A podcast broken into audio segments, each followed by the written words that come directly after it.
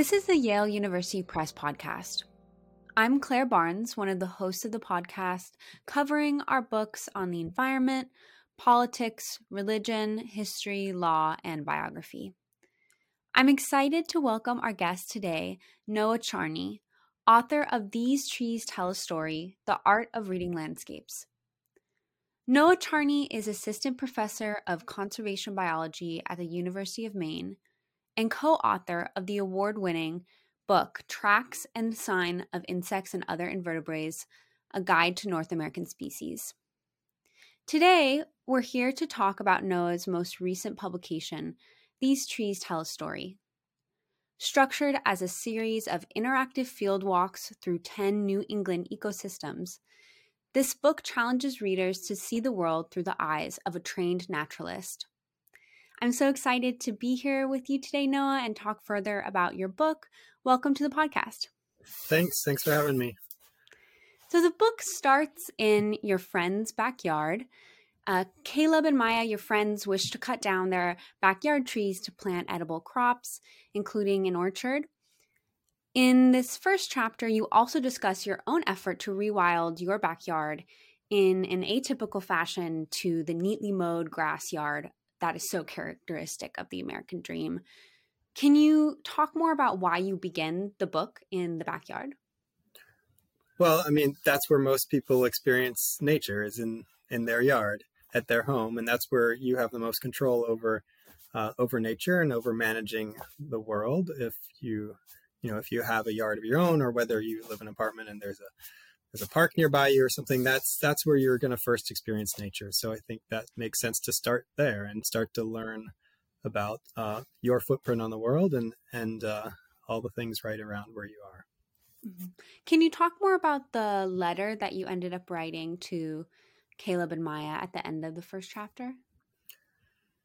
Yeah it was, it was a letter i wrote um, uh, I didn't actually send it to them, but it was sort of an idea of of the nature of, of what it means to manage your own little world around your house. And and it's about slowing down to take the time to realize how important it is everything you do and how much it affects everything in the future and how much your yard is sort of something that has come to be over millennia through all sorts of different forces and seeing your yard as a point in in time where um, you get to sort of control the flow of the future and really honoring that and honoring all the things that have come to be in your yard and and uh, really sort of taking that moment to give appreciation for everything that's there and and uh, then once you really get to know your yard and get to know why it is the way it is and what are the forces that have come to create the mud and the trees um, then only after you understand it then sort of taking that next step to kind of figure out what you want to do with it and and where it's going to end up hundreds of years from now I think the the beginning is is really a compelling invitation to first start in the backyard and then move outward from there. And you write about growing up in um, a Tennessee forest in yeah. transition, mm-hmm. and your discussion of of forests and savannas in transition was really fascinating because it explored the question if trees are actually working together or if they're in competition with each other. And I'm wondering how your own fascination um, with trees, the natural world, and reading landscapes developed. Yeah, and that's interesting. There's actually a good third of the book that was about this that got cut out in the editing process. That was sort of maybe it was a little too much to fit in, but yeah, it is. Um, it is uh, it was an important part of my development right was having this forest behind my house there and um and, and, yeah just wandering out into the woods and getting lost on the hill there and um just poking around with the bugs and the little creek down at the bottom where I'd sit and watch the frogs and salamanders and just having that experience and having people who were mentors of mine that would take me out in the woods and just just from a very early age teach me about plants and things and that was sort of where i found my myself um, and and yeah it was interesting. Certainly like when i looked at that forest as a kid these giant trees and, and they were really big in tennessee right? Um, and uh, and there were parts of that forest that were old growth but the parts right in my yard when I look back at it as an adult now, I realize that those were trees that were early successional trees that were that had been a farm before that, and that was the first generation of trees growing up as I was growing up, as as you mentioned, and uh, that there was another generation of trees coming in un- underneath it, and that the forest of the future is going to look real different. And I didn't understand any of that as a kid. Um, yeah, and and can you talk more about? Um, there are really great, uh, you know, drawings in the book, and a lot, and some of the drawings are related to explaining what it what it means for a forest to be in transition. Um, can you can you talk more about the ways in which you you wrote the book and how you constructed the book? I think in the in the middle of the book you have this really great line where you write neat neatness kills creativity and i'm wondering yeah. if you can shed light on the process of the book including a lot of the the really great photographs and drawings that supplement discussions like trees in transition yeah, and I'm I'm glad you picked up on that line. That line came in and out of the book a couple of times, um, but um, and and I'll say too that you know it's on the surface. There's a it's you know it's about natural history and ecology, but I'm always trying to work at multiple levels, and so I'm sort of there's metaphors and other things going on that I hope people take away from this. Um, but yeah, so the book, you know, it, it came out of a course I used to teach, um, where we would go to a different site each week, and and there would be a mystery, and the students would solve the mystery. And so, I at the I had this idea of I wanted to turn that into a book so I could reach more people, and uh, I got a fellowship to to work on the book for a year at Harvard Forest, and uh, so I basically spent that year revisiting these sites and and photographing these sites. And I came to find that the best way to tell the story of the sites and the best way to sort of engage readers was actually to tell the story of my visiting those sites. So I came to just sort of see my mission in that year of writing the book as trying to photograph everything at the real sites. I didn't want any photographs when when they were supposed to be at sites coming from somewhere else. So I wanted all the species to actually be there and and the journey of actually trying to take those photographs became the sort of narrative of a lot of the text there. So that became the story of me getting out there trying to get those pictures and and uh yeah and i mean the drawings there's a few drawings as you mentioned that that uh you know the photographs tell the pieces of the story that you can see um, easily uh, through taking pictures of the sites and then the drawings illustrate more of the conceptual ecology and in some parts of it too. The drawings are just like the map at the beginning and the little pieces in the chapters that are the sort of index from that map. Uh, and i wanted the drawings to feel hand drawn so i wanted them to connect with me uh, to the the author and the reader connecting through through that. You you know you end each of the the the chapters with guided questions that are based off of the mystery that the chapter starts with. And your children are really an important part of this book as you tell the journey of going back to many sites. You know you're revisiting many sites you're you're going to new sites and i'm wondering how um sense of childlike curiosity plays out in the book. Um how how does that how would you want readers to interpret that and interpret that for reading their own landscapes where where they stand? That's a really interesting point there and i maybe I was thinking of that, but maybe not. But um, the book really is, like you said, it's it's meant to be a, an invitation for just curiosity. It's really a um, it's not so much about going deep into like studying exactly how to identify every tree or every species. It's more about like being curious and just the concept of like looking and what are the sorts of questions we can ask. It's an introduction to kind of slowing down and, and taking a look at the whole view of the world. Um, so you're right. It is this childlike curiosity. In some ways, I feel a little like uh, it's kind of a naive book because it's very much at the beginning of like a, like it's not real deep into like high trained PhD ecology. It's more like right at the beginning, like what are what are we asking? What are all the big picture questions? So in some ways, it's it's childlike, which is uh, maybe a good thing here because, as you mentioned, the, the, my kids play an important role in well in my life and in the book and they're always there as i was like doing the research so they just entered into the story.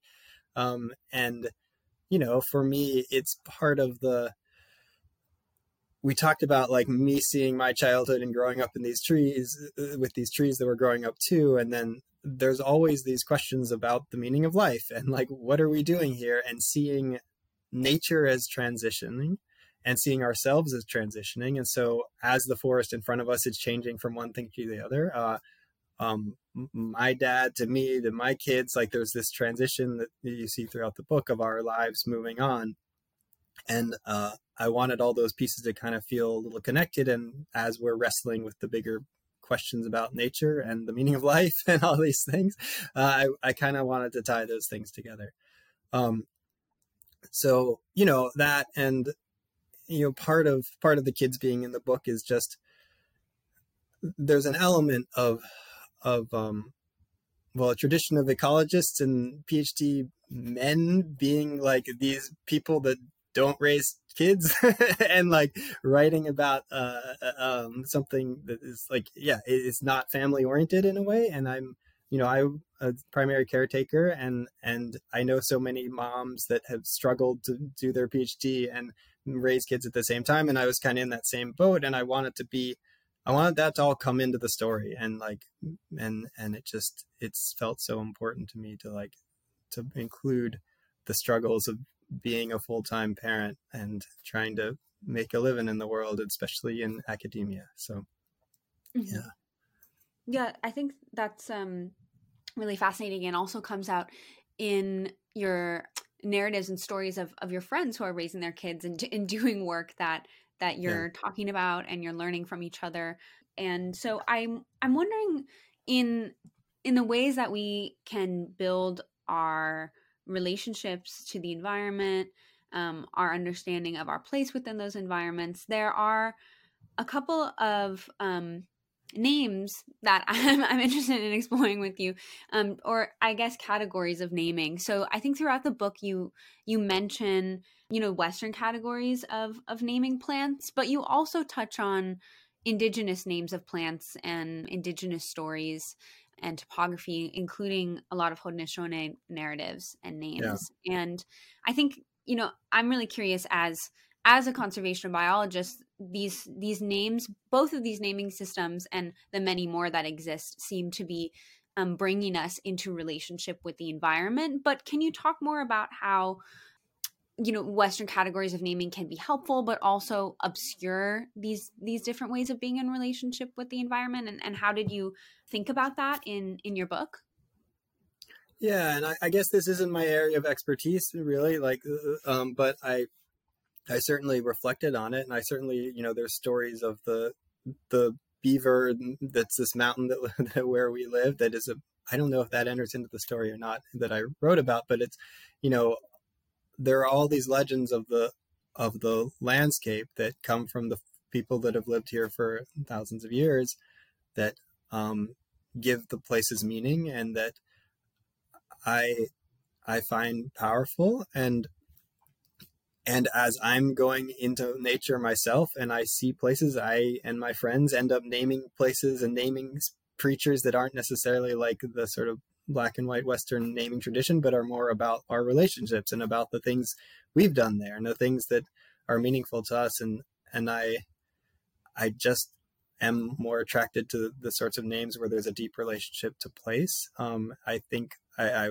was intending to honor the people who have seen uh, these aspects of nature from different perspectives for for a long time. Um, so yeah, I, I think it was important for me to want to include the different ways of, of naming and seeing and relating to places and species.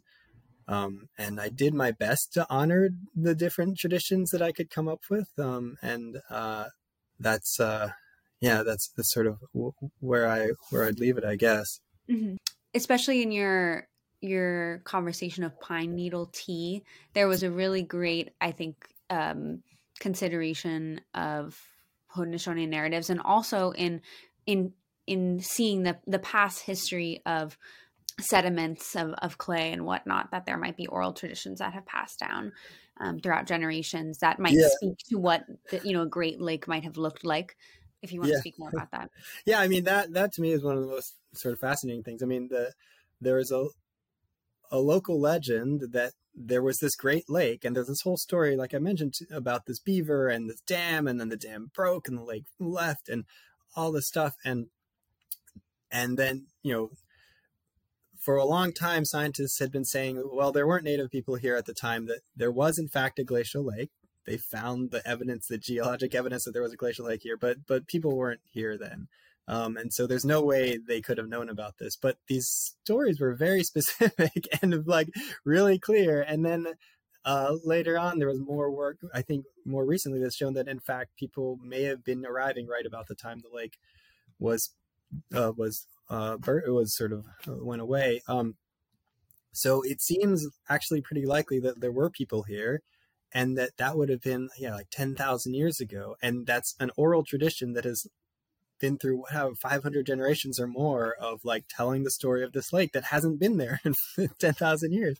And it's just incredible to me that that can persist and be so specific and be so clear. And, and, uh, and it's really, it's, it's again, one of these useful stories too, because it talks about where the soils are good and that's the lake bottom sediments, um, which are great. That's where my garden is happy.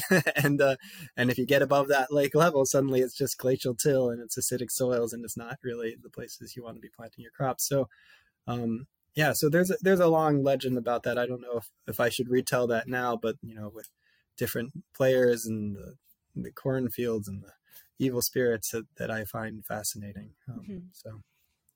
Yeah, and I think you know on on the theme of both parenthood and kinship, I'm wondering if we can turn to a moment that you talk about your students encountering examples of rocks in in their environment, and at a certain point, you you write uh, the students then came to discover the same rock types later in the field, like finally meeting the parents of an old friend and I thought that was a really great line. And I'm wondering how how you hope that educators will make use of your prompts at the end of these chapters and the book as a whole. Yeah, I mean, it the book is an invitation to use it as a teaching tool and to teach in this method, which is experiential, it's project based, and it gets students out there exploring uh, exploring the world, exploring nature, and, and asking questions. And and I should say that you know, it's based on a teaching model that I didn't develop. Was, I borrowed it from the University of Vermont, their field naturalist program, and they helped me develop this model. And I think they in turn sort of developed these ideas from Tom Siccama at Yale and other folks. And so, you know, it's a it's a tradition that that's been passed around. Um, the you know the rocks in particular. I the first day of class, I spread out all the rocks from the valley on the on the table there, and I didn't give them names or anything. I just let the students sort through them and try to like they sort of put them into groups of metamorphic and igneous without having really a lot of like a background in geology and just kind of like we talked about them we looked at all the rocks and and it's just this process of becoming familiar and holding but without necessarily naming like like we talked about you know it, we don't need the scientific names we just need some relationship to these rocks. We need to see them and feel feel them. And and we didn't name them at the end of that day. And then as you said over the course of the semester we'd be out in the field and each one of those rocks would pop up at different field sites and they would see them and they would then be like oh wait we saw we saw your family member on the table the first day of class. Oh this was this one. And then we start to like you know get deeper and and again this whole thing to me is about building relationships and and finding the meaning in that. So mm-hmm. yeah. Yeah i think that that's a really beautiful way of of learning the experiential learning model that you've talked that you talked about that has been built up at many different universities and that you i think really capture in this book for readers. And i'm wondering if we can talk more about the animals that utilize different rock faces and you move through the book there are 10 chapters of the book and you move through the book on different topics such as land water change elevation and aliens. And i really appreciated your discussion of the ways in which animals have unique ways of marking their territory and also using that as as a pedagogical tool to see you know when when the students would notice if there's pee on a certain a tree or a scratch here. And um so I would love for you to talk about that, but I but I'm also interested going back to rocks and animals in the way that you approach salamanders and your interest in salamanders and I'm just wondering if you can talk about the ways in which salamanders and other animals appear in the book and how they they kind of map out in our network of of reading the the landscape. Yeah, I mean salamanders, I I I like them. They're cute, and they happen to be sort of my study system in in ecology and academia, where I've done a lot of work, and so they pop up over and over again. In part because I I know them well, um, and and because it's a system that I know, I can relate different ecological theory and conservation theory to them directly. In anybody's study system, they could see the same sorts of things. But for me, it's like my go-to well here's a concept. Oh i can i can explain that in terms of salamanders so they pop up uh, over and over again. And and you know salamanders are um they're of conservation concern in a lot of different places. They're really sensitive. And so they're they're an easy one to kind of like think about how our actions are going to affect the natural world. And they're also the base sort of vertebrate food trophic level in in forests in the northeast. So they're important um so yeah, so that, that's sort of why they pop up, I suppose. You also um, mentioned their their locations, like why is something in a certain place in the environment is can also be very telling. And and I think I think you were talking about how many uh, because of the forest fires, a lot of salamanders hid under certain rocks, and and therefore we can tell patterns of the environment based off of where certain um, populations are, right? So that was the Cheat Mountain salamander, West Virginia. Um, that that particular species uh, was throughout these forests. They were sort of these spruce uh, spruce fir forests. I haven't been to actually, but they were like these montane um, forests that had Cheat Mountain salamanders throughout. And then there were these giant forest fires, hundred or couple hundred years ago, and burned down all the leaf litter, like the for burned for months and months and basically, the only place the salamanders survived because they all got burnt up. The only places they survived were where there were big rocks that they could hide under that didn't burn under them, like these giant boulders. And so now today, it's the salamanders, the Cheat Mountain salamanders, only live sort of near these big rocks. Um, but yeah, I think more broadly to your, your earlier question about pee and location and animals and, and thinking about context, you know, one of the big sort of messages I try to get across in the book is just thinking about spatial context and thinking about like looking at the environment around you. And I tell this story about someone who uh, misidentified a scat for a raccoon scat. One of my friends, we were out there in the woods and he, he, thought it was a raccoon scat and he was at this trail intersection. And I couldn't see it. He was way up ahead, but I knew it wasn't a raccoon scat because that's just not the kind of place they would mark territory. It was at it was a territorial marking because it was at a trail intersection on the edge of the woods. So it, it was almost certainly a coyote marking territory, and I don't need to look at the scat to know that, right? Uh, I know based on its location. So there's so much of where animals mark, where they put their pee, where they put their scat, that is based on the location and the context and the environment around them, and learning to step back and see not what is the thing I'm looking at, but what is the place around, what is the context, what is what is nearby, and so, you know, coyotes at a trail intersection, uh, bears will mark at a, a big tree at the at the sort of peninsula on a wetland and a similar kind of place where otters will mark where there's a, a good sort of sort of area that comes into a like a again a sort of peninsula or area where they can get out of water. Um, bobcats will mark on sort of prominent either like under a pine tree or a prominent or a, a little stump or rock that's sort of standing up on their travel corridor. Um, fishers will mark on this little tiny uh, stumps that are maybe a foot tall or less than that, but are like pointy at the top and they get like to rub their bellies on. And so, you know, every different animal has a sort of cue in on what they're looking at and what is the context in which they're looking at to mark. You know, like a deer will do an antler rub in a on a little hemlock that's sort of prominent in its location to sort of mark its territory. So, yeah, so choosing the locations, understanding, you know, what's around. That's just for the marking piece of things. But um, yeah, it's an important part of, of the whole thing. The, the question of, you know, why is this here is such a great springboard to answering so many of the mysteries that you present in the book and also you know an interesting way to situate ourselves in the environment a lot of these markers we might not be able to smell, but we can see them and we can perceive them. And so trying to figure out how to navigate safely and also respectfully in the environment is really important. I, I would think for for both ecologists, for hikers and, and whatnot, that seems to be an, an important tool to have. Yeah. Yeah. And I, and for management too, you know, there might be a forest or a flower or, or something that's like really sacred and important. Um, but if you put it in a place that is not in the right context it's just it's out of place and it either will die or it'll bring in sort of a different whole uh, ecosystem functioning um, and what is next to a place is often as important if not more important than what is there. So what species you're going to have in your yard depends on how connected they are to the forest nearby or the river or what's what's uh, what's around you.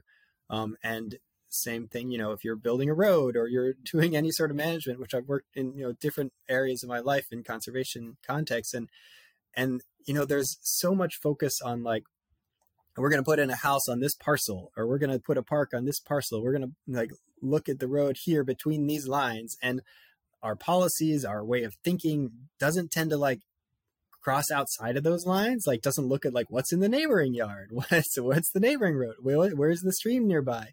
What is what's the ecological flow around this parcel? Which is so important if we're going to have effective conservation. We can't just go parcel by parcel or property by property looking down at the ground at our feet. We need to look at what's fully around us. That's what the animals are doing. That's what the plants are doing. That's sort of what the water is doing right? And so we we can't make decisions on a place by place basis. It, it has to be we can't make decisions on a place by place basis it has to be looking at the whole landscape and, and i think that's so important um, yeah, I'm wondering if we can talk more about that um, larger systems level approach to uh, to to ecological management. And when you write about your um, experience at the Harvard Forest, you you write about the really interesting experiments that they they have there um, to predict the impact of of global warming on soil. So you mentioned that there are soil warming experiments to simulate the effect of global warming on those microbiomes, but also there are other stimulations such as weather to, to predict what the effect on trees such as hurricanes or tornadoes and i'm really interested you know in these stimulations and hearing more about the ways in which climate change will affect how we can read our environment and and how we can do so in the future. Yeah interesting. So and you know harvard forest is a long-term ecological research station as part of a network of lters that are invested in these sorts of well long-term ecological research which often involves big manipulations that you can't just do like in a little place that you're not going to be invested in for the long term. So these sites have the capacity to do things like simulate a whole hurricane or simulate a giant ice storm or do these big or, or warm the soil and then wait 30 years and, and see what happens. Um, and so that's sort of the the mission of these places. So it's an important resource and it's you know it's it's really important for ecology which plays out over long time frames whereas you know phds play over three or four years and like which is the sort of wrong scale for doing so much um, but it's sort of how our, our academia is set up. But yeah, so um, you know, it's interesting that soil warming experiment, which I I'm not really involved in. I you know, there's great researchers that have been doing that for a long time, and I I believe what they found is you know turnover in the microbiome in the community that's of, of fungi and bacteria and all the things that live in the soil and that turnover just keeps turning over as they warm the soils and it, it's not like it's reached some stable equilibrium yet. It's been like decades and it's still like dynamic. Um, and so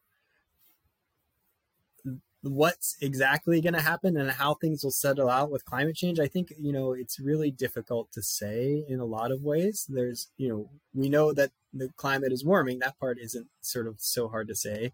But how exactly species will respond in 100 years from now, that's pretty hard, in part because we're entering a regime where we don't have a, like a past analog to look at. We, we're entering climate um, combinations of weather, of, of, temperature and precipitation that are unlike things we've seen in the past for any particular location. Um, and so we can look at some of the underlying mechanisms and we can think sort of in near term forecast what's going to happen in the next few years. Um, but it, increasingly it becomes hard to sort of say exactly what everything will look like in the future. And I'll say in this book, you know, I don't spend a lot of time talking about climate change and trying to. I feel like many other people have done great work with that, and I, I do that in my research to some extent. But the one thing that I think comes up a lot in the book is, is looking to the past um, and giving us that reference for how much things have changed already over the last hundreds and thousands of years. And that gives us that reference point and and help i mean i think it probably gives me some humility and and sort of stepping back and as much as i want to hold on to the forest and everything as it is now because it's like mine it's the relationship i have with i i don't want it to go away. I don't want myself to die. I don't want anything to change you know? Um the reality is things have always changed in in the natural world and there's some amount of letting go that has to happen. Um and it doesn't mean we should just like burn all the oil and, and let everything burn to the ground uh, because we have certain values we associate with species and salamanders and, and all sorts of other things and we make our choices based on the things we value. Um, but it you know it's there's a truth that there's constant change in nature and it becomes difficult to predict exactly what's going to happen as things get more dynamic and as we get away from the baseline that we've seen over the last hundred years or so of like careful ecological studies. Um, but you know, in general, we can say that with warming, especially in, in well in the in the U.S., there's going to be more evapotranspiration, which means the trees are going to probably, for the most part, have less water and they're going to probably slow down in their growth. There was a study I did with some colleagues on that, and we can make specific predictions like that, where it's like you can in general, there will be more droughts and and more uh, sort of death of trees and and uh, more uh, you know in, in, specific locations like that. But um, but then how that plays out throughout, which species will end up thriving and what the forest exactly is going to look like. I think there's a lot of unknowns that, that we'll just have to kind of see. So, mm-hmm.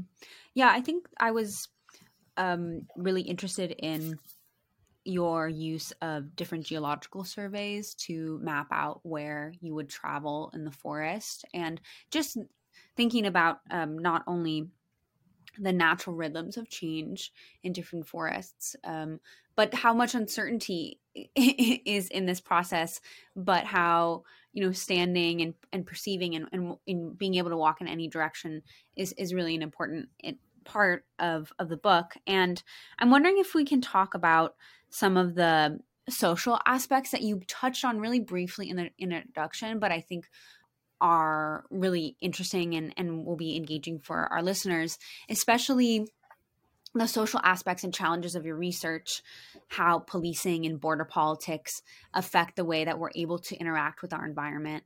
And I'm wondering if you can speak more about that, how the you know our social apparatuses might might play out how we use this book but also how um, important it is to to perceive our environment or, in order to know ourselves and the landscape better yeah i mean you touched on these i have a series of stories i have about times where i had run-ins with the law doing things that look different than normal and uh and uh so police and the border patrol or other folks come up to us and, and try to arrest us for being sketchy, basically.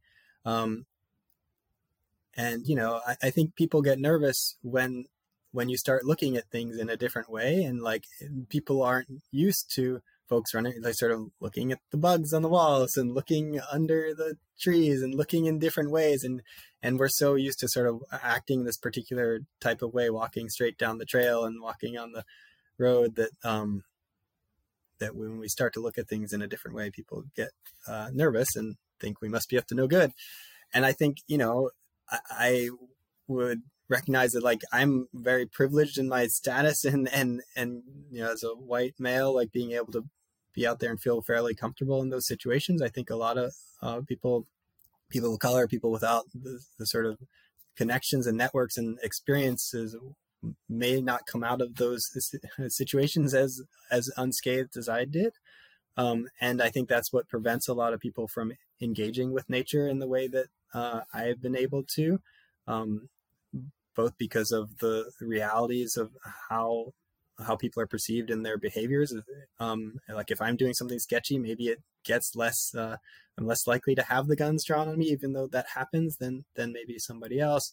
Um, but also the fear of like you know the the comfort with you know I had this privileged capacity to wander in the woods as a child, and a lot of folks grow up with the woods. The forest is culturally somewhere where lynchings happen. That's the, somewhere where you don't go, right? And so somewhere where we're just sort of are walled off from uh, culturally uh, from from segments of society. And so I think you know there's this part of access to nature and capacity to inquire in these particular types of ways that isn't spread evenly across us. Um, and so yeah, and, and, so I think that you know that's part of what sort of limits uh, equal access to nature and equal engagement with nature. I think we also like I mean, I, you know, throughout the writing the book and throughout thinking about nature, I mean, I, I sort of reflect as I see all of nature as kind of a part of myself. I see my own stories in the trees and the species and the plants. And like, I, I really like that is as much a part of me as my fingers sometimes, you know, like it's sort of like I, I, I feel really connected to it and, and I see it in a particular I, I suppose I see particular types of forests and particular types of systems as the systems that I identify with and that I think, you know, in my mind are like the good, right, like old growth forests and and things that are untouched by humans, whereas in reality, I mean, nothing's really untouched by humans. And and who's to say that an old growth forest is better than some uh, early successional thing full of exotic species? And we all bring our own values to the table in terms of what what makes us happy or feels like a part of us and and um, so uh, there's always these values that we bring to nature and that that reflect back on us so yeah i, th- I think that that was a great um, response because in some ways you know there the the questions that you have at the end of each chapter when asked in community can be i think move uh, more complicated perceptions of nature towards healing um, and community, you know, community work and and and engagement together. It, it was really, I think, fascinating mention in the introduction you know of you of you being um, stopped for for having curiosity um, and i think that the book can really help us do that in both individual and collective ways and you know in in the conclusion of the book you write this is a quote whether we choose to save the cat, the whale, the salamander, or the mouse depends on which creatures we've formed a relationship with, um, which is such a great, I think, pitch for the book. How we value nature depends on on how we perceive nature and you know we've covered a lot of a lot of ground in the conversation from you know your your own interest in the, in the Tennessee forest to the ways that your students engaged in in the environment, the way that climate can impact the environment. But there's still so much that is is in the book, and I'm wondering, you know, as we come to the conclusion of our conversation, is there anything that we haven't touched on that you'd like to share with our listeners about the book?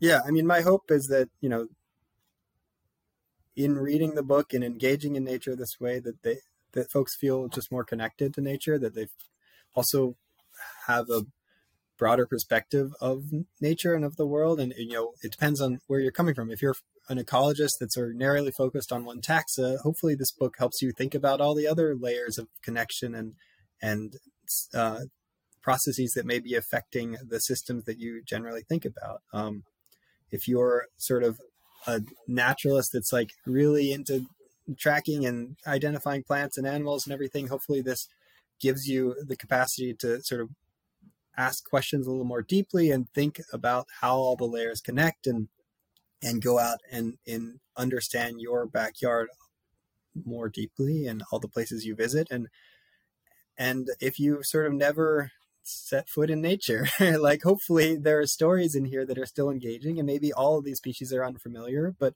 there's still enough sort of uh, about the process of questioning and the way to look at the world and just amusing stories that can keep you engaged and, and help you walk out into the world and see like how much diversity and how much is going on beneath our noses, all the interactions and all the different forces at play, the hundreds of thousands of insects and species that live around this continent and and uh, just be in awe of all the things that have come together to form us and our world and uh, the places where we are and and all the things that every time we set foot on a patch of grass like all the things we're affecting and and how that's going to uh, ripple out down into the future. Um, so you know seeing that bigger picture being in awe and and feeling connected and trying to find some sense of meaning and order in the world and and uh, hopefully just enjoying the pictures and and uh, wanting to go out and and try this in your backyard and try this in your home